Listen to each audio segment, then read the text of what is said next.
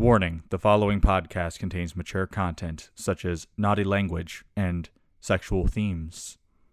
Listener discretion is advised. Hey, Emmy. Emmy, clap. No, we don't have to do that this week. One, two, three. Okay, Emmy, uh, let me explain to you. We're not on Zoom. We don't have to align our audios. I don't understand. you have to edit the audio, don't you? I mean, I will have to like denoise the audio, cut off some bits here and there, Uh-huh. but we don't have to line up our audio tracks. What does that have to do with the clapping? That's what we use to to line up our audio tracks as we clap before. we just did it for fun. No. That's what no, that's just what we told Steffi. Ah. you you gotta stop mixing up the things we say as jokes and what's reality. yeah, that's why I ended up, you know, sticking a sword through my heart. Apparently, it was just supposed to be metaphorically plunging swords into our hearts. it was also part of a dance troupe that I was in when I was like 13. So I don't understand why you thought I meant we were literally plunging swords into our hearts. Look, I don't, I don't kink shame. 13. I was 13. Are you saying thirteen-year-olds can't have kinks? I assure you, they do. Thirteen-year-olds are weird. I know. Don't get me started on the things your sister says to me sometimes. Oh God, I don't want to know. okay, long story short, Emmy is recording in house with me today because she um dismantled her entire PC setup to play Skyrim in her bedroom. Steam Link wasn't working very well. So at 1 a.m., I was ready to test out my mods, and I just, you know, moved the entire PC to my TV. It is not a great situation for recording. but it should be repaired by the time we record again. Um, which hopefully will be soon because we are three weeks late on putting an episode out. Yeah, sorry, folks. I've been busy. I've been building an app for work, and I've been spending most of my free time on that. And you were sick. And I was sick. You had to have a third COVID test. yeah, I thought I had COVID again. I would have lost my mind if you had COVID again. Like I like I love you and don't want you to be sick, but also that's hilarious. Steffi was like, "If you have COVID, I am s- legitimately concerned about your immune yeah. situation because that means you had COVID twice, got the vaccine, and then, And then got, got it COVID again. again. yeah. Oh my god. But you don't have COVID. I don't have COVID. You are you are healthy and happy, obviously, since you are in my bedroom. Oh no, I just told you I didn't have COVID. For the sake of recording our podcast. I'm trying to be a super spreader. Oh. okay, so I don't I don't know how to tell you this, but super spreaders aren't like people who spread it. It's like events where there's like a lot of people involved and Are you a saying that I'm not an event? Sunday, Sunday, Sunday. It's Emmy. Wow. Man, we do this so much better in person. I don't know what it is. It's probably because there's no like delay or anything. We're just sitting here basically talking shit to each other. You know, takes out all the awkwardness. it does really. Remember that first weekend when I moved into my new apartment and we tried to record and there was a good like six second lag every time we And did so- anything? One of us, so I was describing a medical procedure my husband had just had, and I started describing it, knowing full well that she was going to laugh hysterically about it. But it did take her a good 10 to 15 seconds to start laughing, and so I started thinking, maybe this is just awkward. Maybe she doesn't think this is funny. But uh yeah. No, your um, voice was just time traveling. yeah. yeah, the internet situation that that first weekend was not great, so we had to like postpone and record. I don't know. I think we were recorded on Monday or something, but yeah, it was I miss having Mondays off. Such a better record day. It is really. Uh, you have no because like there's nobody else home. You know that's that's why I'm glad I I don't work on Mondays. But you know, now you have a normal Monday through Friday job. like, hey, can I start working Tuesday through Friday? yeah. I'll ten hours. yeah, that's what I used to do back in the good old days. Were they good? No, I was very tired all the time. Pretty sure you also called me crying multiple times. Yeah, um, it turns out working in an uncondition, uh, unair conditioned warehouse in the middle of a Texas summer during a global pandemic, when your workplace is taking absolutely no precautions to prevent people from getting COVID, you have a new manager who just likes being mean to everyone all the time. Um, the cases in your building are skyrocketing because you are working in a building with over 900 employees um, none of which are getting COVID tested before they start working there, and you're having an average intake of 30 new employees every week, your mental health starts to decay. Not decline. Just decay. Decay. Yeah, absolutely. I was rotting from the inside out. I called my dad one day during lunch because he's a, a pretty calming person, and he was like, Sarah, quit your job or I'm having you committed. and I said, Father, can't argue with that. well,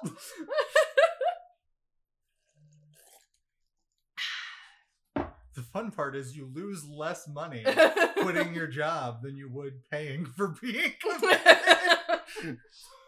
oh yeah. Oh yeah, absolutely. I think I've said before that when I was committed when I was in high school it was roughly six thousand dollars a day for me to be in the mental hospital. And that was a children's mental hospital. I can't even imagine what it would be like as an adult. That means if you make two thousand dollars a paycheck, a month of working doesn't even cover a single day. Uh-huh. And I don't make two thousand dollars a paycheck. Right, you said this this intro was going to be interactive. Uh, the, uh, the the entire interaction was just that I was going to be speaking to you actively and you could respond since you didn't have to worry about any kind of lag or anything, but then you clapped. Oh. Oh, I ruined it. it's okay. Um, welcome to Literary Masters, seven and a half minutes into the recording. My name is Sarah. I'm Mimi. Um, this week we are beginning our journey through Maximum Ride School's Out Forever. Um, is it alright? so uh, judging okay so this book came out one year after the angel experiment came out meaning that james patterson had one year of reviews and feedback in order to improve upon I want to know who wrote the reviews at the front of this book that are all like, "Man, this is so fucking good." James Patterson dishes up what readers want to read. Does he? Gripping. Just just gripping. i just want to know do you think so far that this book is better than the previous one I will say it is better written Okay. so far. yeah I, I i also think so we've had more chapters that are over two pages Yeah, there's like some three and four page chapters in here. The dialogue is less insane. There's some parts where I still am like, there's a part where Gazzy says, Gall! Yeah. Virginia is beautiful! No, no, that's Max saying it to Gazzy. Oh, you're right, I'm sorry. But still, Yeah. why? It's like, do you remember in um Twilight how Bella kept saying Holy Crow? Yeah. And you're like, why do you say this thing? I now say that in my Okay. everyday life. Okay, so I think the way I interpreted that line was her. Hold on, let me find it real quick. Okay, yeah. Oh, because I think she was going for a goal. Virginia is sure pretty. So it was supposed to be like a, a fake bad Southern accent kind of deal. So, as someone whose family is all like, uh, they're not Southern, like Texas Southern. They're not even Southern, like Georgia Southern. They're like deep woods, Kentucky, Appalachian Southern. Like, don't go out too late at night. Don't know what's gonna get you. Um, Them's gators around these parts. Mm. there aren't any gators in Kentucky. Don't spread this false narrative. Sorry, I'm from South Carolina, so my redneck family that might have been Oh, yeah. likely, but like oh yeah.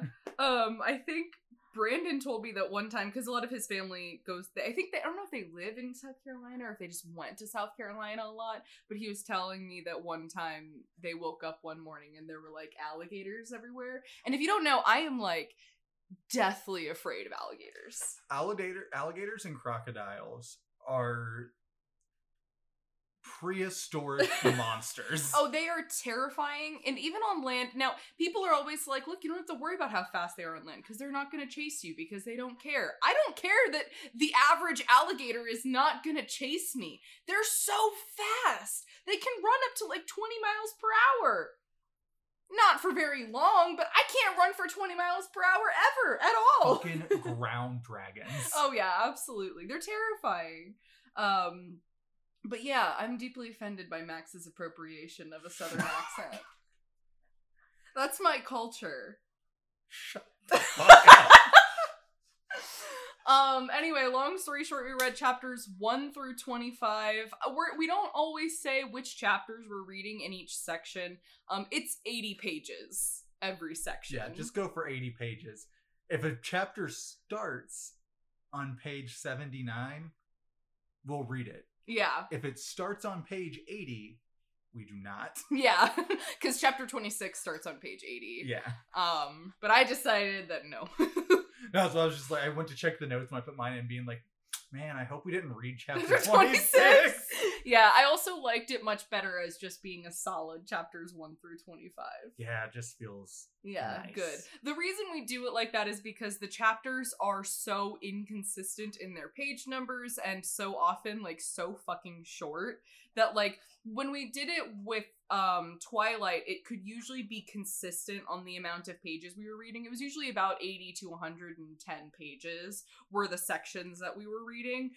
But it was usually pretty consistent. Each chapter was usually about, I'm gonna say about the same number of pages. Um, I remember Midnight Sun had some that were, 40 pages. yeah, there were some that were 40 pages, and then there would be some that were 10, and that was miserable. But for the most part, Look, as somebody who writes, I don't know how you get past like 15 pages in a chapter. I don't either. It just feels like you're really stretching it Mhm. at that point. I wrote one recently that was 18 pages long, and even I was like, "Fuck, man! Like I, uh, so long."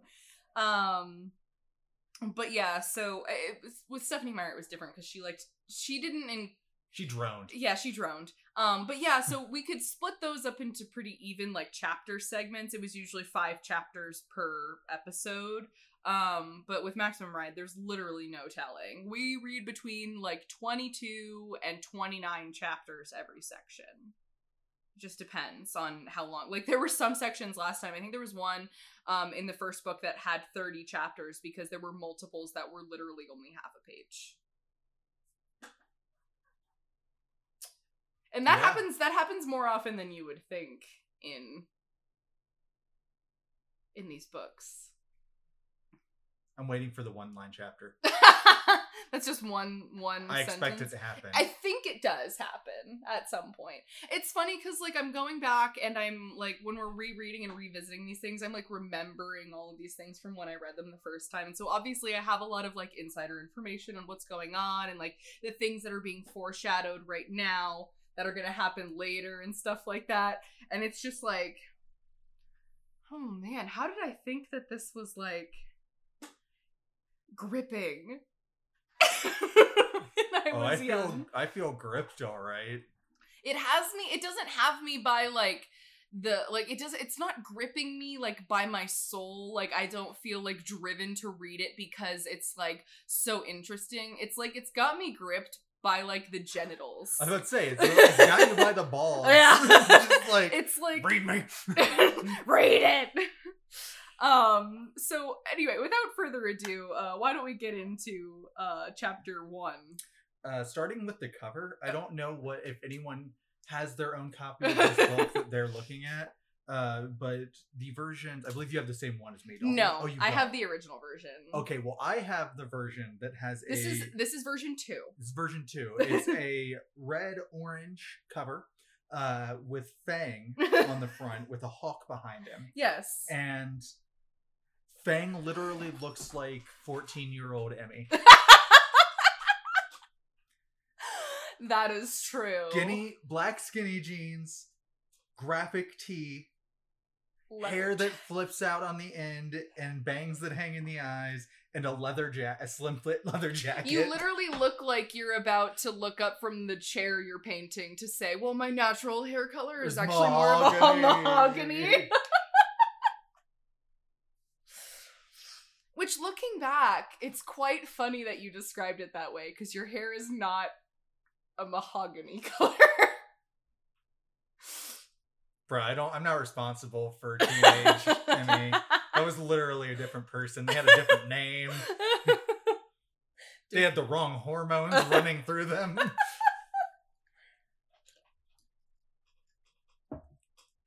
Lucy is trying to lay on my phone. Hi, Jen. Uh, here's Lucy. yeah, Jen, Lucy is here for you. Oh, there she goes. I don't have my notes anymore. Lucy has laid them on them. All right, but yeah, so that's the that's the cover, and as you as we already went over, the inside uh, first page, front and back is just stellar reviews of this book, and I don't yeah. don't know why. it's a mystery to me. Um, I apologize if you hear any crunching. It looks like Lucy is interested in taking a bite of food. Um, At least the dedication page for everybody out there who spreads the joy of reading. yeah, I can respect that. absolutely. Good job, James Patterson. Is James Patterson someone who spreads the joy of reading, or is he someone who's I, like, this is not this is not a joyful experience. As as Steffi put it earlier, uh, this is like a book club we have where everybody hates the book we're reading.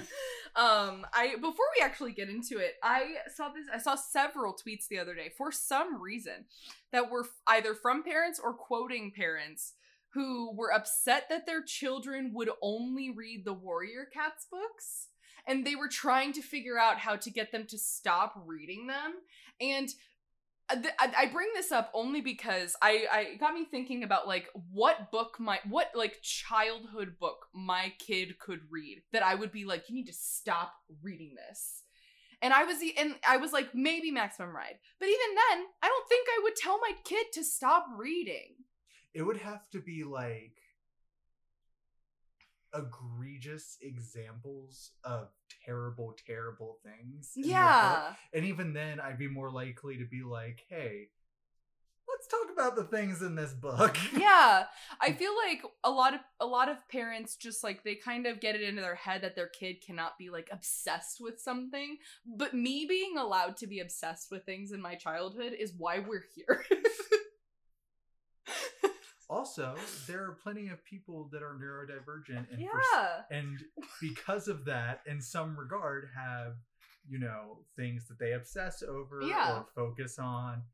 It's just a thing that happens when you have uh autism or adhd or any number of other yeah. Yeah it's it's just a thing. It's why i love dinosaurs so much and it's why emmy's crippling addiction to transformers follows her into adulthood.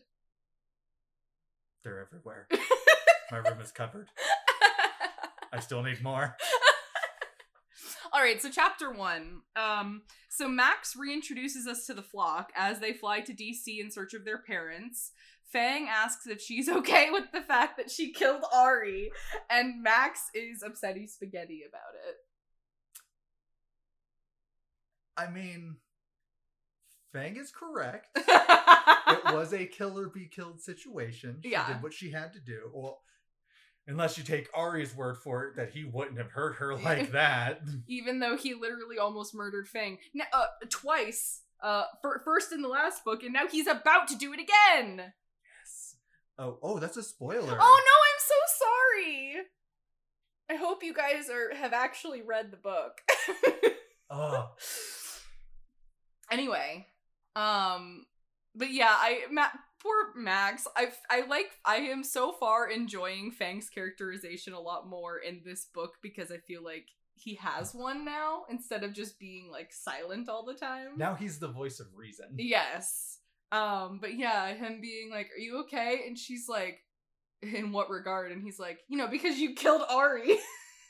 she's like, thanks, Fang.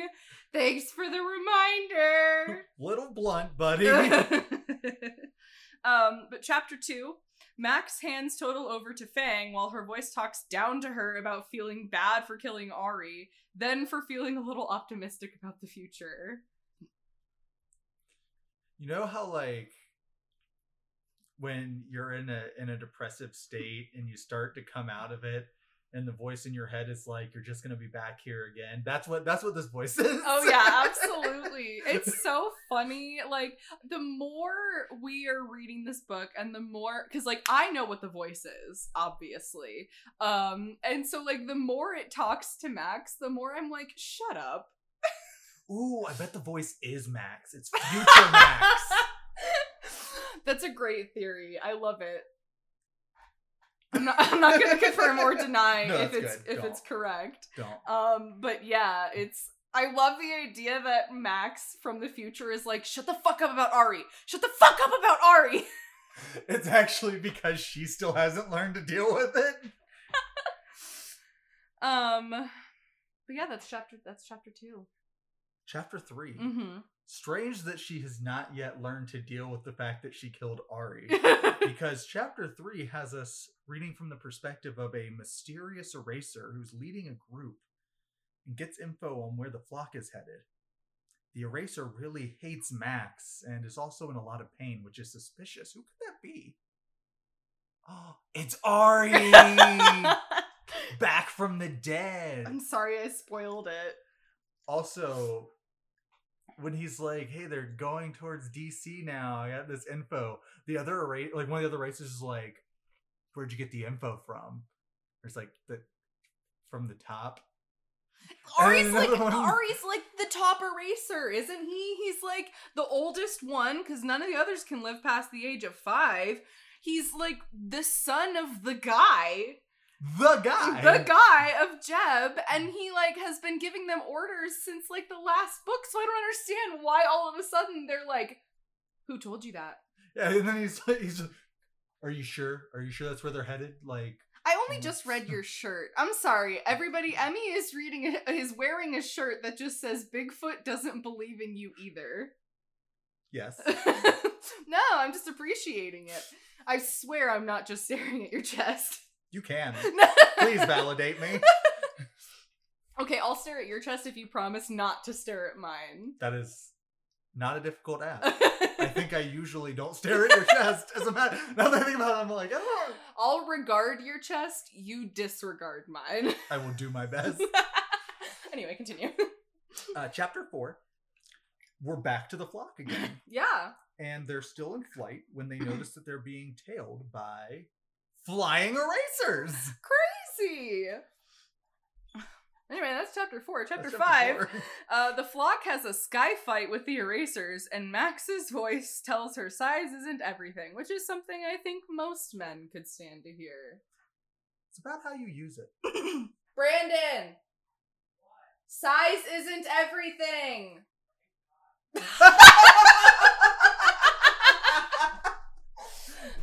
So, just in case that audio did not carry over from the other room, I said, I said, Brandon. And he said, What? And I said, Size doesn't matter. And he said, Thank God. I'm not going to confirm or deny what this implies. Anyway, uh, chapter six. Max realizes that the kids can move a lot faster than the erasers and uses this to her advantage. Angel murders a man by compelling him to fall out of the sky. Iggy murders a man by blowing him up with a little bomb. And then Ari appears because uh, you can't just kill people like you used to, As Fang says. as Fang says. Um, a couple things.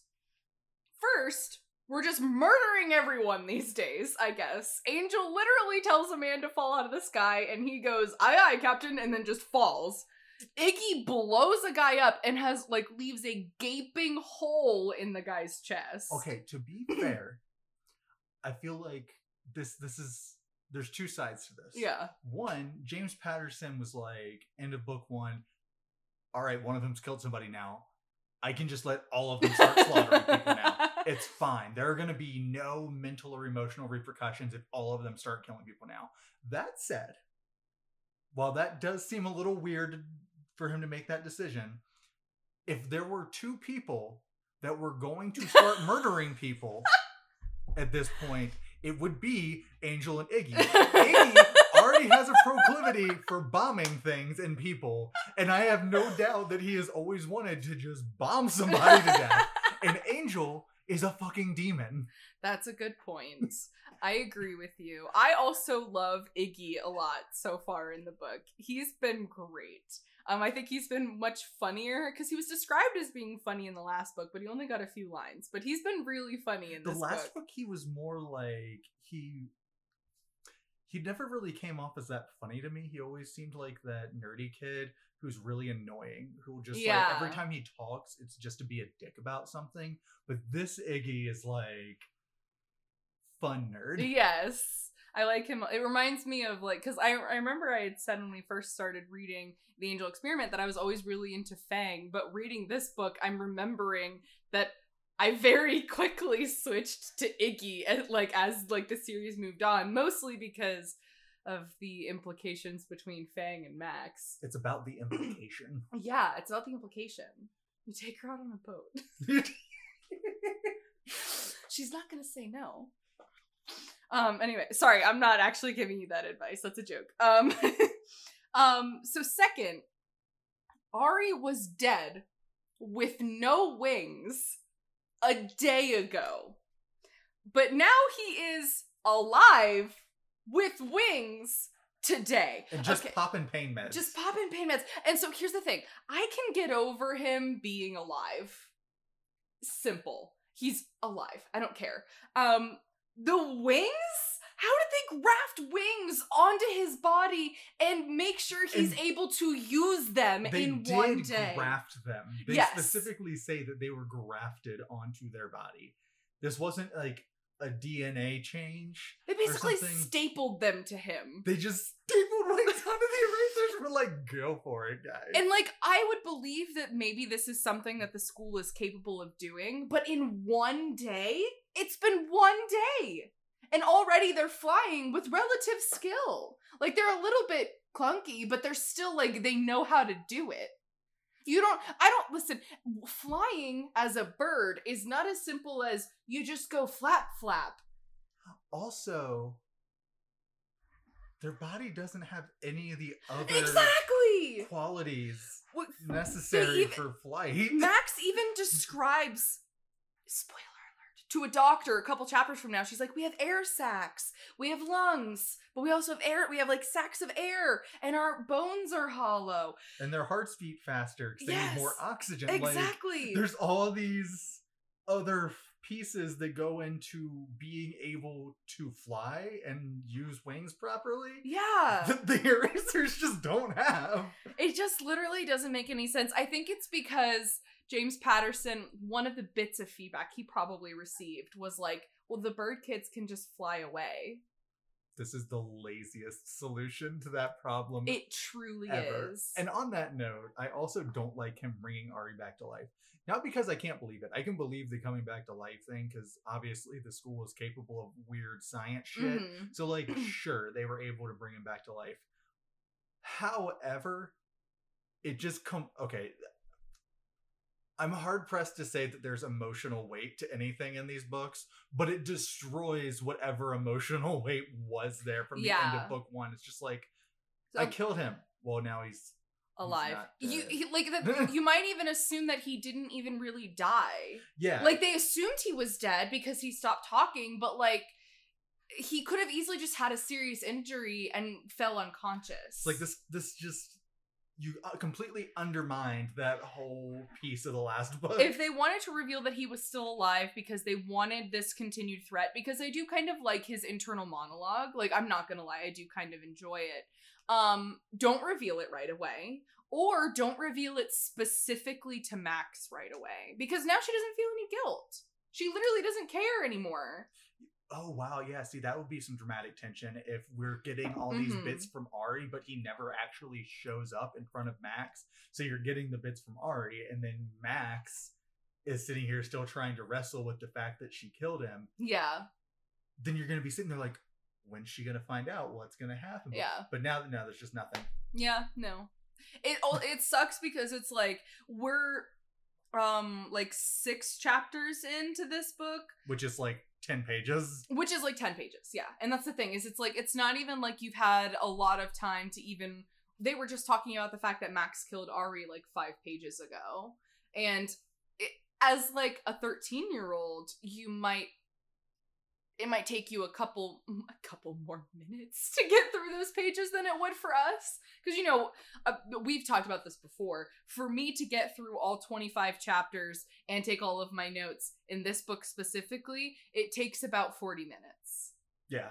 versus with um Twilight where granted we were going between like 80 and 110 pages so sometimes it was a little bit longer than what we're doing right now um but it was so much more dense and droning that that took me hours to get through. It wasn't like 40 minutes. I mean sometimes it could be like an hour and a half depending on how quote unquote good the chapters were but still it's just like it, it's so fast to get through so now it's like if if we hadn't put down the angel experiment like multiple weeks ago and picked up schools out forever literally this morning it would be like close the angel experiment open schools out forever oh he's alive Yeah. Just I guess the year long wait. Yeah, the year long wait does add something to it. But still, it's like, especially because when you consider that big fans of the franchise, we went over this in our last episode, big fans of the franchise were also reading the blog. They were keeping up to date with things that were happening outside of the books because there there was kind of like this ARG element to Maximum Ride back in the day where James Patterson never openly acknowledged that Max was fictional. It was all like James Patterson existed within the Maximum Ride universe. Granted, as things escalate further on down the line, that becomes way more egregious and unbelievable. But still, at this point in the timeline, um, it felt more real. So, like in theory, you were following along with the blog all this time, but then also it's like so you have this year of time between the first book and the second book, right?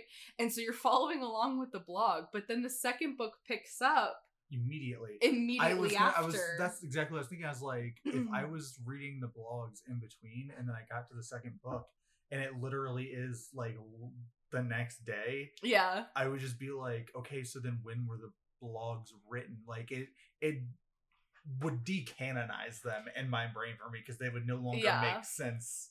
And it's funny, we talked about this as well, where so it took a year for this book to come out. It takes a year for um, Saving the World and Other Extreme Sports to come out. It takes one month for uh the final warning to come out the like the or it, a couple months it might be two three months but still it's like the the time span between these books like really i don't know it's like i i wasn't keeping up with them as they were coming out um later on down the line but like it, it really makes you like it feels disjointed in a way because it's like you have the blog that's like keeping you up to date on the, the kids activities but it's also it's canon but it's also not canon. Yeah, because like, how can it be canon when there's never a time in the actual books where yeah. they would be able to do that? i think it's i think what's important to remember is that the books do technically take place in the past because max has written all of this down to put out into the world. So like do all of the books take place exclusively in 2005 i think so because they age up by one year at one point in one of the books. But other than that it's like there's very little time passage. So they all take place in 2005 but then the blog was going on through like all of like until like 2010 i think was when he stopped doing it it's kind of like how twilight all takes place over the course of 2005 and 2006 but then you're reading it in 2008 and you're like oh my god. I don't understand. Shit's whack. shit is whack. But anyway uh so that's chapter six. Uh, chapter seven, the flock has a nice conversation about how much better they are than the erasers, uh, ballet dancers, apparently. yeah, that's what Fang says while he's punching someone.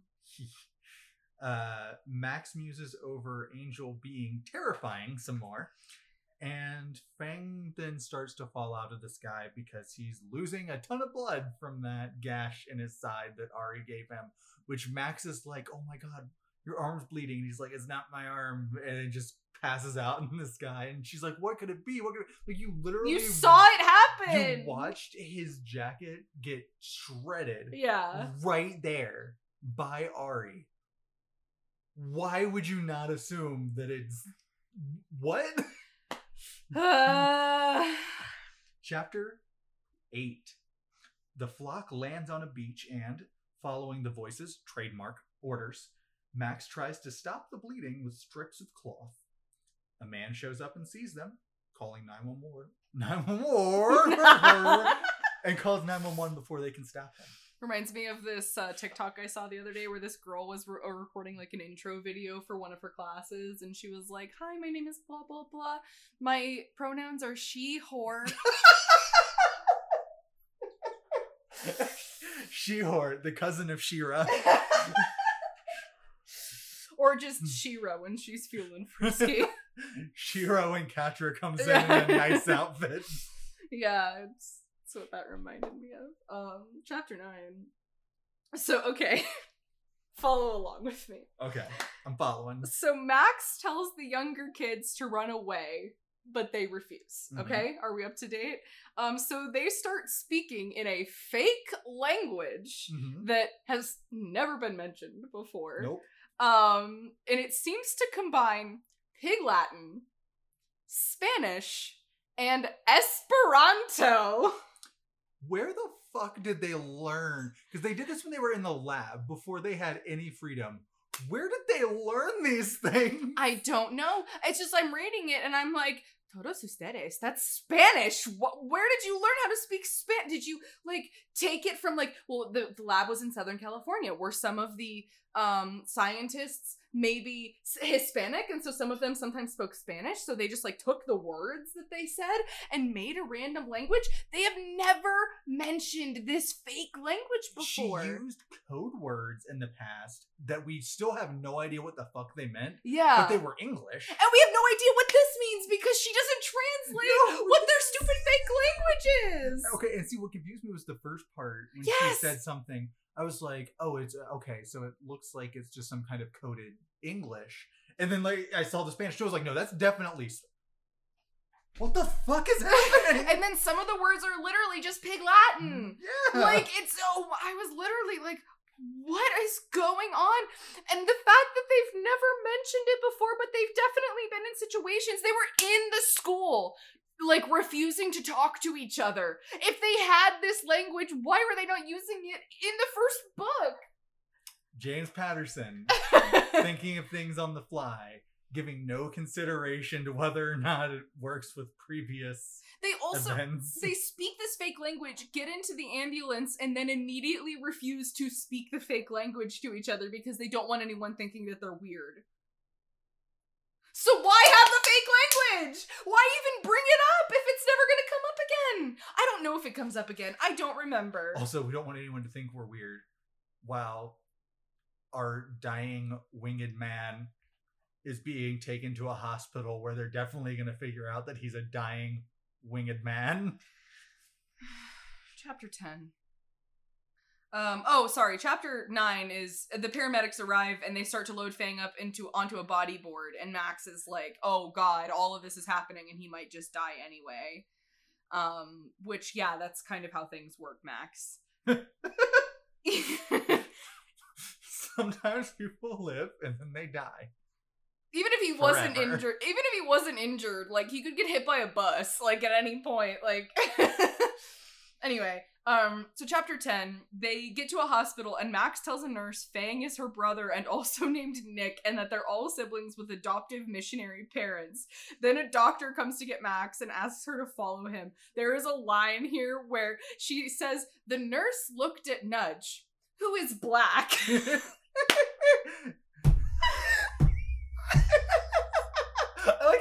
like tiptoed around that so hard in the first book, and then in this one you're just like, she's black. But he, it, it comes up later too with Fang. Spoiler alert: Fang doesn't die. Sorry, there is an entire book named after Fang later in the series, so he doesn't die in the second book. Um, but yeah, so like for her, for them to be like the entire first book, they barely even bring it up. They kind of hint at it in the very early parts, and then one of the erasers says something racist to Nudge, and then in this one they're just like, she looked at Nudge, who's black. I wonder if it was just people like somebody was like, "What's going on with Nudge?" And he was like, "She's black," and they're like, "She's black." I was like, "Did you I remember, pick up on I remember when I revealed that to you in the first book. I was like, "Yeah, so Nudge is the only black character," and you were like, "She's black."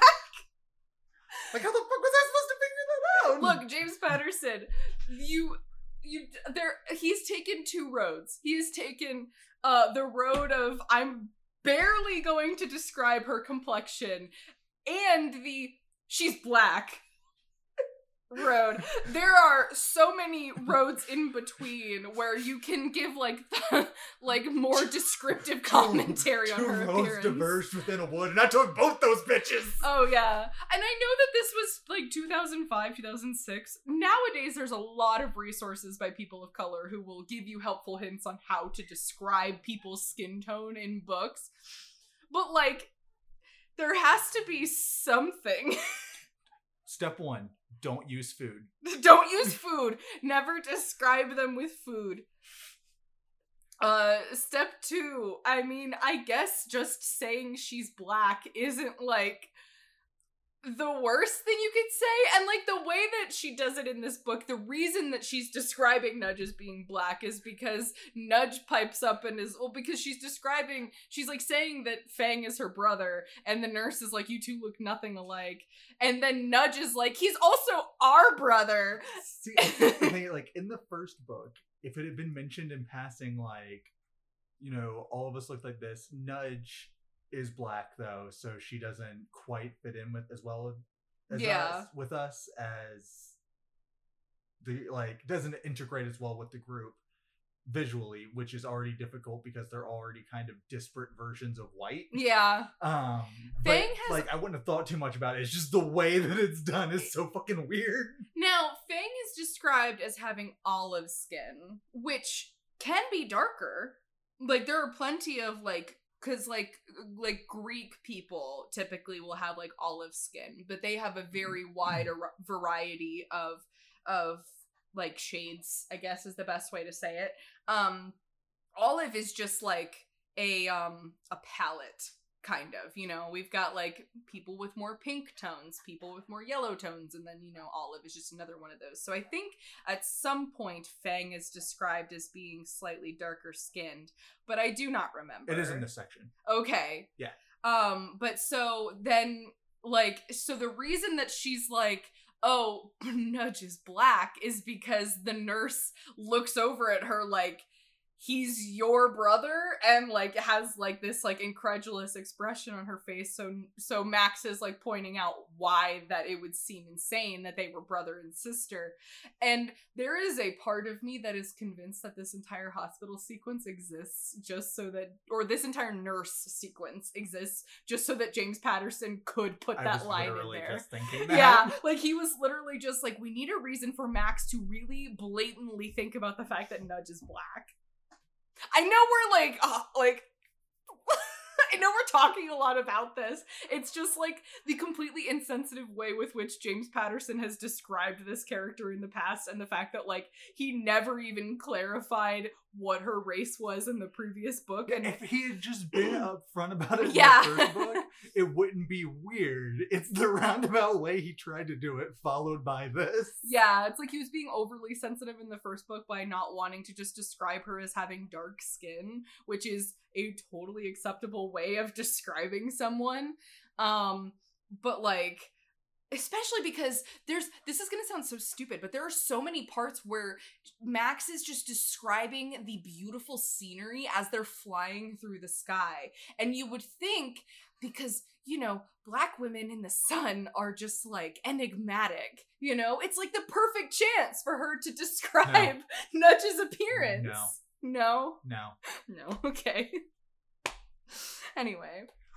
Uh, we we forgot to mention okay there's a few times where Iggy is blind. Oh yeah, there's been a couple of times where Iggy is blind.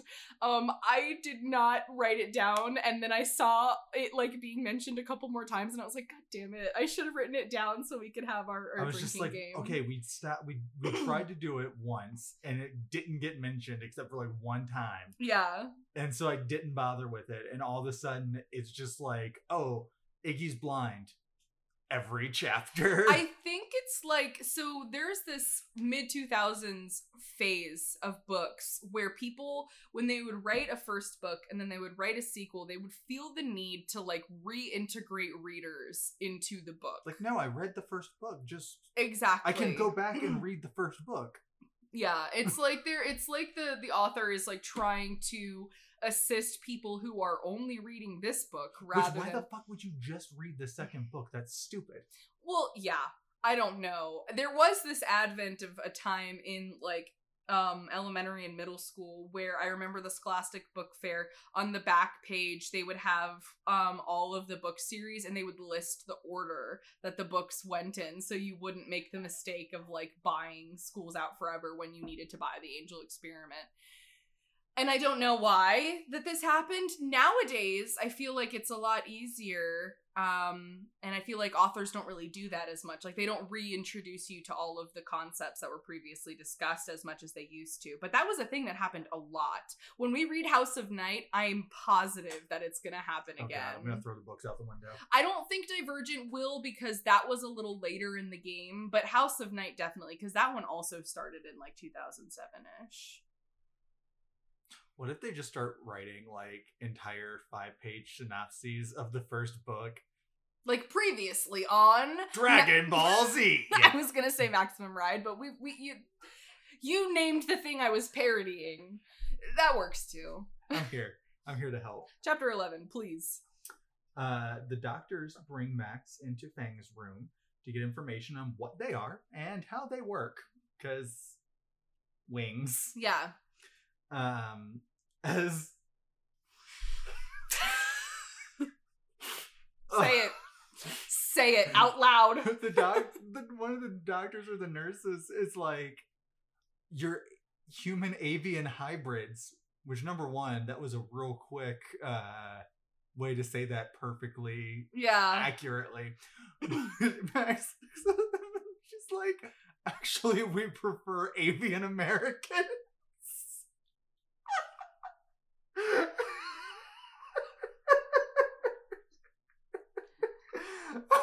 Why? Why James Patterson? I don't know why he thought that was a good idea. It's so, so, stupid. It's so stupid. But you know what? So is this entire book. So, anyways, their blood apparently has nuclei like bird's blood, so they can't take transfusions from normal people. And because Fang lost so much blood, she has to give him her blood, which I don't know how blood with nuclei work, but does that mean they don't have blood types? Because they don't even check her blood type to be sure that she can give him blood. Like, ju- like just because her blood also has nuclei, does that mean that they can? Yeah, Iggy gives another transfusion later as well. Like, does that mean they all have the same blood type? How does this work? I don't know. Um, can someone who knows about n- nuclei blood tell me if they have blood types? Steffi, Steffi, Steffi, do birds have blood types? Do birds Lady with biology experience, tell us, please. We'll we'll update everyone else on the next episode when we get an answer. And to be clear, we're not going to text you about this. You have to listen to the episode to hear the question. She's gonna be here again before this episode releases, probably, and I'm still not gonna ask her. I'm gonna wait for her to listen to this episode. Thanks, Steffi. Uh, get on it. Um, chapter 12. Chapter 12. Max is all woozy from the blood donation and is given a muffin and juice and heads off to meet with the flock. Unfortunately, there are agents waiting with the others. That's it. Chapter 13. Um, the FBI has come to see the flock. They give the kids some food and ask them to sit down for some questioning, which Max hates, of course. Um, they question the food at first, and the FBI agents are like, see, look. And then they like eat some of the flock's food. And my only question is, do they get new silverware after that? Because I'm not sure. it's COVID outside, god damn it. Ah, not Corvid, which would be relevant to this book. COVID. Love me some Corvids. We love Corvids in this house. We stand Corvids. I had to pick up a Corvid the other day. It flew into the window at my work, and it was not dead. Um, but it was very upsetty spaghetti. He looked pissed off that the window was there. How dare you put this in my flight path? Um, and so I put on gloves and I went out there, had a box, um, thinking that it was dead. But then I like put the box down next to it and he kind of sat up. And, and so I was like, oh goodness. Uh, I thought you were deceased, sir. I apologize. And so I tried to like nudge him Um, into the box. I prefer Burr. um so I tried to nudge him into the box. He did not want to go into the box. So I like picked him up like a gerbil.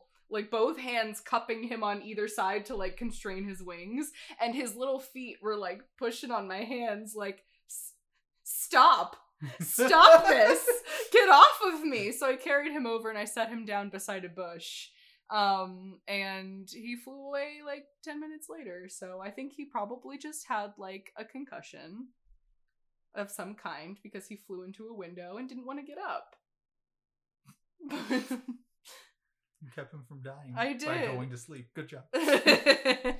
um anyway chapter 14 all of the kids are questioned by fbi agents all of them give fake names and stories and refuse to answer any questions then max lectures the man questioning her Why are they giving them fake names? Is the only like like there's no record of their names yeah. So i didn't even no think of this until right this moment You did. No, uh, this is what I've been thinking. Like every time they give fake names, I'm like, who's gonna track you with your name? Nothing has your name. yeah i mean maybe the school has their but name the FBI is tracking the school. Yeah, the FBI is trying to hunt down the school. Like they literally ask all of them, like, "Do you know Jeb Batchelder?" And they're like, "Who?" And it's like, "You hate him. Why are you I protecting don't him?" understand. Nudge in this section says her name is Crystal and then goes on a rant about names and what names she would like to have to distract the agent. Ma'am, you gave yourself that name. I know that's what I was thinking. also, we need to drink every time Nudge is a stereotype because she gives the name Crystal with a K. I don't need to say anything else, but like, take a drink because. Take a drink. um. Anyway, that's chapter fourteen. Oh my god, the agent a- asks like, "Are you bl- were you born blind?" And he's like, "No." How'd you turn blind? I stared into the sun. I love him so much. He's so good. Ah. No, yeah, and when Max lectures the guy, he's like, You gotta help us if you wanna help if we wanna help you, spare, spare. And she's like, Shit's not fair. That's a stupid reason for me to give you any information. Tell me you're gonna rip my spine out through my mouth and maybe I'll talk. and the guy is like, "Oh, you." So, chapter 15 Anne Walker, certified cool mom special agent, even though she's a single woman and is not a mother, as far as we know. Um, but she acts exactly like cool mom special agent. Yeah. Steps in to take over. She wins over Max by a little bit by being straightforward and making fun of the other agents for being stiffs and acting chummy with her, basically. Uh, and she explains that they've been tracking the secret lab group and convinces Max that the flock should come and stay under her protection at her house where she can learn about them. Chapter 16 The doctor tells Max that Fang has pulled through and tries to learn about what they are. Uh, but Anne steps in and gets rid of him.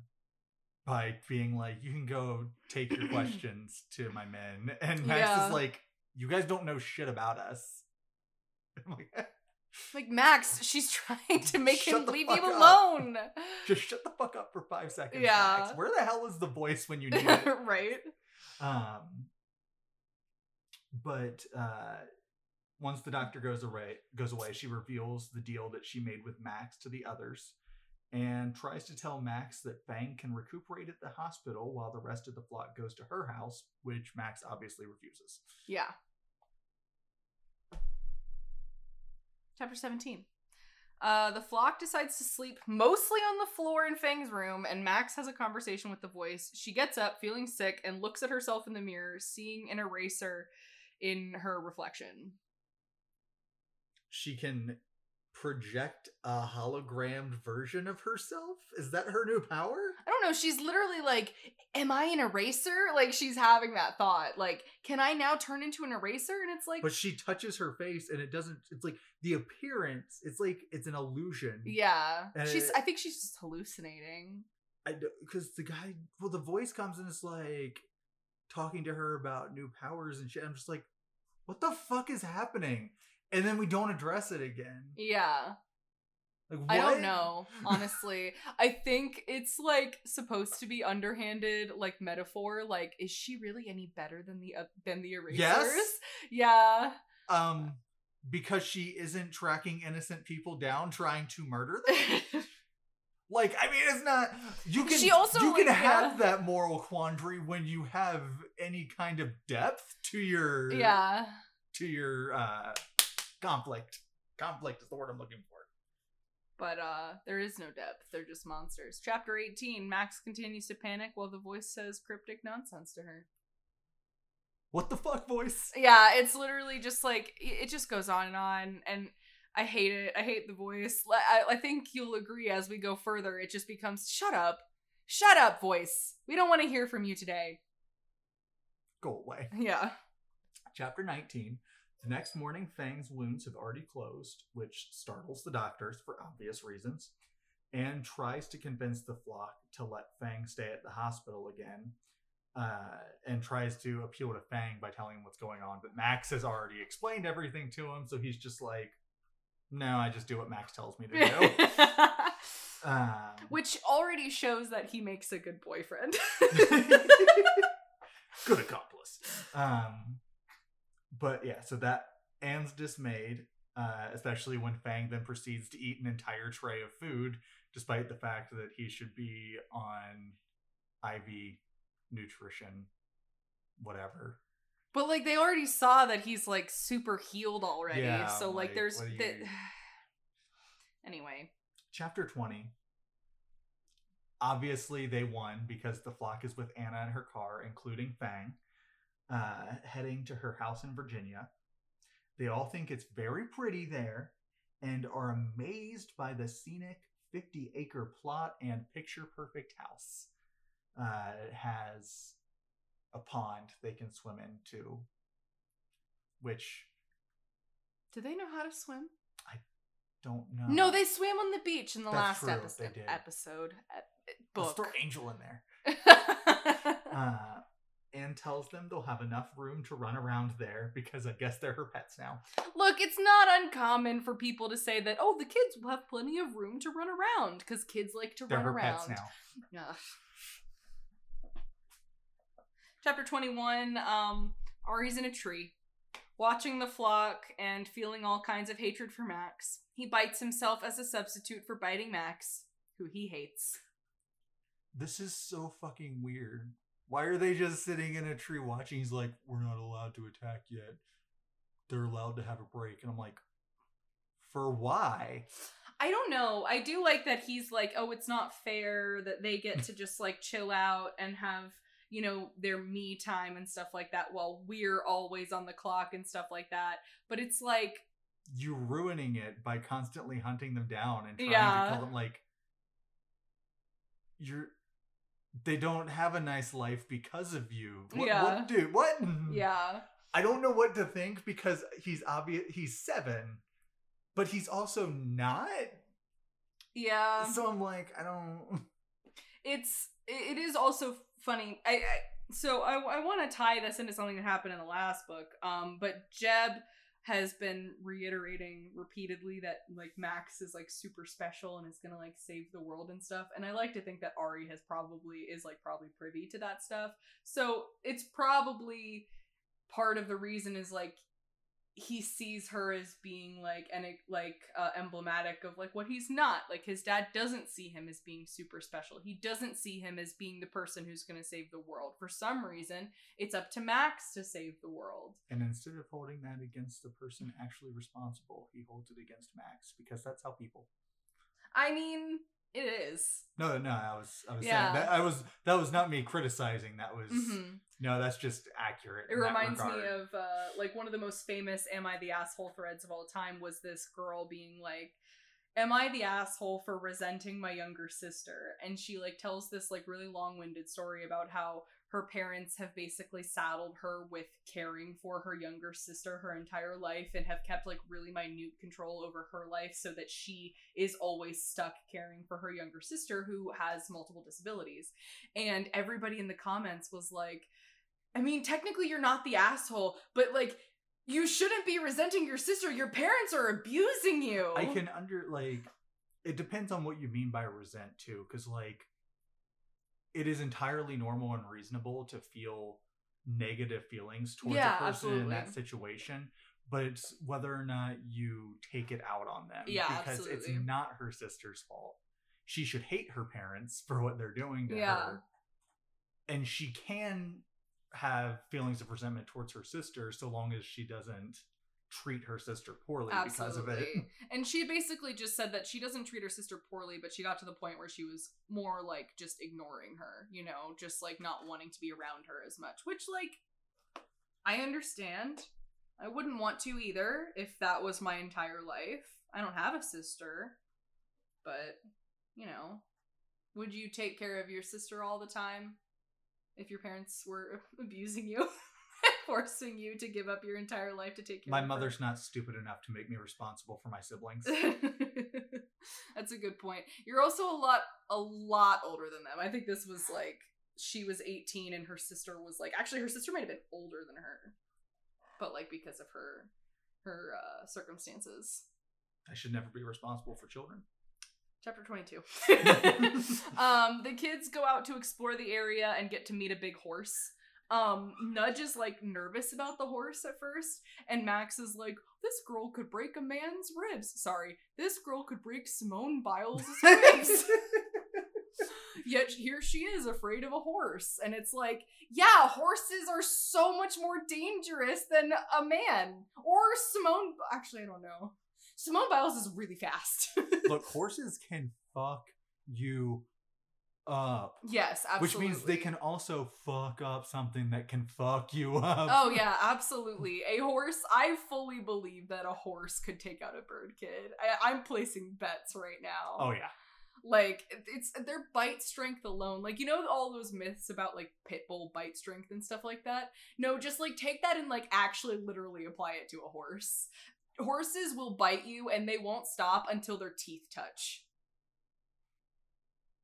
Also those kicks. oh yeah a horse if, if you're behind i have i being behind a horse is the scariest place that i have ever been My one of my high school girlfriends was a horse girl. and I took care of the horses with her, and I would never stand behind the horses.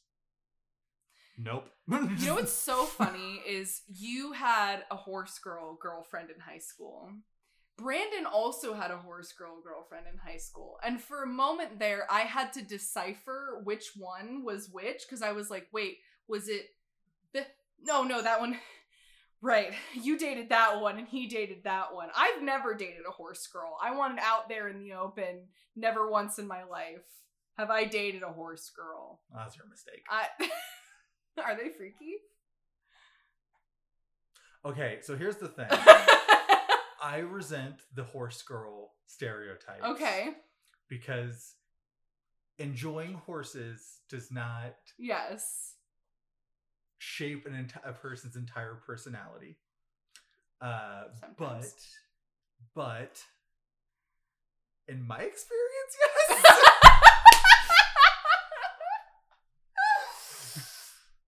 I've just met listen, so my the college I went to my first year, their main focus was equestrian studies. Like that was the number one major at my school was equestrian studies. There were campus owned barns um where many of the people that I went to school with could often be found. I knew many people who worked in those barns and um look, sometimes stereotypes are true. and when you go to a school full of people like that, you just start to understand. Did you go in every morning and you're just like, it's the dawning of the age of Equestrius? Age of Equestrius?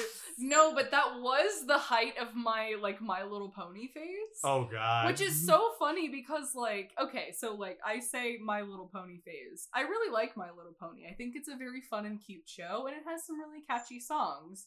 Um but like I never really cared about like horses. I loved I've always loved My Little Pony as a genre in and of itself because I grew up with My Little Pony from a young age. So it's not just friendship is magic. But like I liked My Little Pony and I didn't know a single horse girl who actually liked My Little Pony. It was a very strange juxtaposition between girls who liked real life horses and girls who just like did not care at all about a My Little Pony cartoon. Granted, we were in college, but like so still. are you telling me you'd be interested in reading the new Transformers My Little Pony crossover comic series? Oh, absolutely. I would love to read that. I actually recently purchased one of the My Little Pony magic cards and I'm going to make it into a commander deck. Oh my god. It's amazing. Anyway, Chapter 23. yes. The flock plays around with the animals while Max stresses over how to place how the place seems too idyllic. Mm-hmm. Which I mean it does. It's situation's kind of weird. Like the woman had a house with seven rooms exactly and she's Yeah. alone and It would have made more sense if I mean, and granted, farmhouses, like we're not just talking like the older like houses that happen to be on farms. When we're talking a house that was built to be on a farm, they are big. They're long and they have a lot of rooms in them because back in the day, you would house all of your farm hands there. You would house all of the people who took care of the animals, the the house and everything.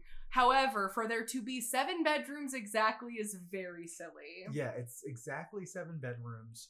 Also, this is a single woman who lives alone and is an FBI agent, and she has all of these farm animals. I would believe her owning the farm because she could have inherited it, but all of the animals? Who's taking care of the animals? say, animals, just a couple animals is a lot of upkeep, but she has pigs and sheep and horses and multiples of each. Like, I would even believe her living alone there on the farm and having some horses. yeah, no, that would be believe. But like at this point, with how many there are, I'm like, the, what? This is weird. None of this makes sense. And they haven't mentioned people coming in to take care of the animals. Yeah. Iggy pets a pig though. Um, He does. Scratches it behind its ear. Ga- uh, Gazzy's like, Iggy, come here, and then puts his hand on the pig's ear because Iggy is blind. In case you Um, didn't know, Iggy is blind. Also, they went outside to check things out uh, so that they could give Iggy uh, landmarks so he could Yeah. find his own way around because he's blind. yeah. And one of the Um, landmarks is this pig. This pig is a landmark. Yeah. He gets very excited when Iggy scratches his ear. Um, and then Total tries to pick a fight with Anne's dog. And then the flock heads in for dinner. Yeah. Um I mean good for them.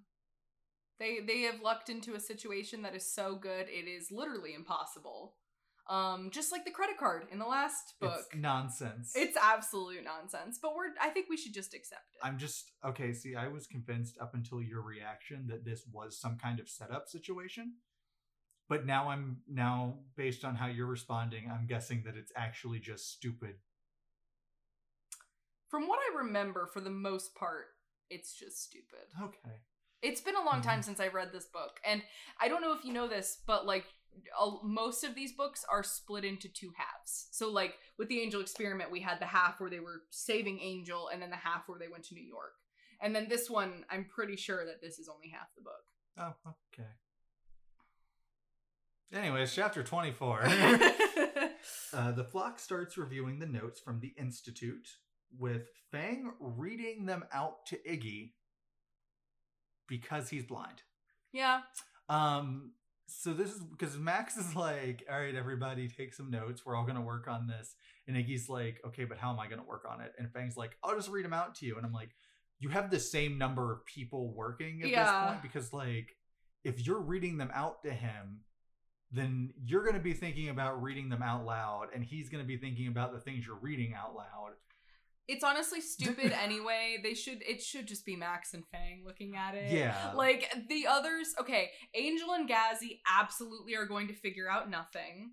They also say that somehow, some way, they've lost the pages that have any readable information on them. yeah. And Max literally says, How? I don't know. Like, there's no explanation. literally magic. Literally just nothing. Anyway, so it it should just be like Fang and Max. Like at late at night after everybody else goes to sleep, they should just like work on this because like Angel and Gazzy are absolutely not going to help. Nudge might help, but also it's like 50-50. She equally might help and equally might not.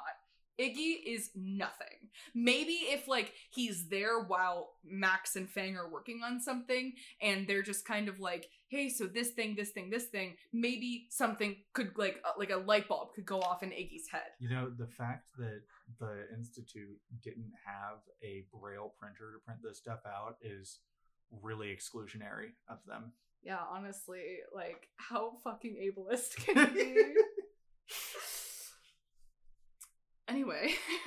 uh, yeah, so all the papers are in some strange code, and despite their experience with cracking codes and all of their best effort being poured in, the flock is frustrated by their failure. And yeah, they're sad. yeah, it's it's funny. It's actually humorous that they are, and it's it, like this even like comes up. It's like, oh, they all meet in Max's room to look at the notes, but the notes have not been spoken about at all this entire book so far. So it's almost like if I was reading this as a new reader, I would have no idea what the fuck is going on.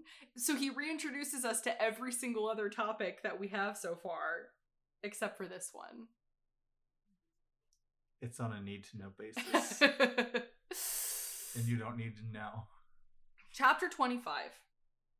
Uh, the flock has a jolly good time with Anne Walker, and Max struggles to make it clear that she's in charge of the flock.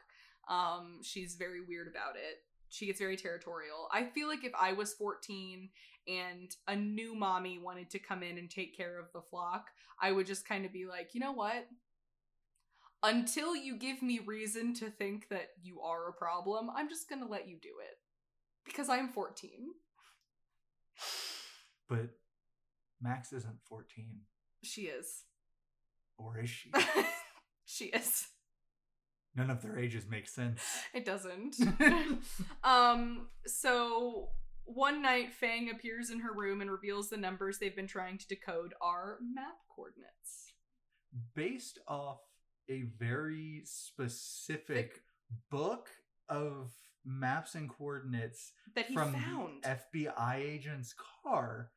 So that would mean that the Institute was using the exact same book of coordinates and maps as the FBI, and that Anne Walker just so happened to have that book in her car where what are what are these these parallels coincidences lining up? What is happening? So like I want to believe that that's a real thing like it's going to come up again but like don't be mad if it doesn't. Much like the ouija board in the last book.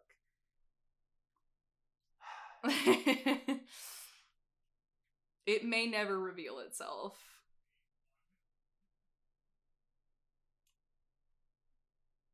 I have nightmares about this book. Is it um that things never get explained and we're it's just, just, left a constant stream of things being introduced and never expanded upon. I'm sorry, Emmy. I brought I feel like I brought you into this and now Uh, That's it. I quit. I'm doing House of Night. Well, we're not even doing House of Night next. We're doing Divergent next. Going back to vampires. Well, eventually we'll have to read uh, the Mortal Instruments series where we can read about incest. Wow, I want to die. If I want to read about incest, I'll go read Game of Thrones. Follow us on Twitter at LitmastersPod. M is at M of Many Names. I am Sarah S. Wilton. Shoot us an email over at literarymasterspod at gmail.com. Hit us with a coffee at ko-fi.com slash litmasterspod. Um, If you want us to make episodes more than every few weeks, now that we're both busy, uh, give us a lot of money, On coffee. and then I can stop working. yeah. Um, alternatively, share us with your friends. Tell people about us. If you think we're great, don't keep it to yourself. Tell everybody else that you and know. we are. We are great. We're fantastic. I would know. My husband wrote a whole speech about how lovely I am and then read it in front of all of our closest relatives. I'm great. Steffi tells me I'm lovely all the time, and then I'm allowed to be cocky. Wow. Okay, Steffi, maybe tone that down a little bit. Emmy's ego could explode through her face at any moment. Um, Oh no, she was when when she was here before. She was like, "Emmy, you always talk about yourself so poorly. I just, I don't like it. I'm Oh, just like. I'm I don't know how to talk about myself nice. I don't know. Self deprecation is the only way I know to reference myself. Uh, we'll be back. I don't want to say next week, but we'll be back next time with the next 80 pages of Maximum Ride School's Out Forever. And in the meantime, please come hit us up on social media. We want to hear from you. It really makes our day anytime a new follower or a new interaction happens. And maybe you'll end up dating not one of us because, well, we're already in relationships, but like a mysterious third host that we don't have. I have single friends. They've never been on the podcast, but if you listen long enough and tweet at us, then maybe one day you could move to America and become our girlfriend. Their girlfriend. Or boyfriend. Or they friend. You gotta, you gotta strive. You gotta strive to reach the greatest heights. like maximum ride with her wings going pew pew pew pew Goodbye.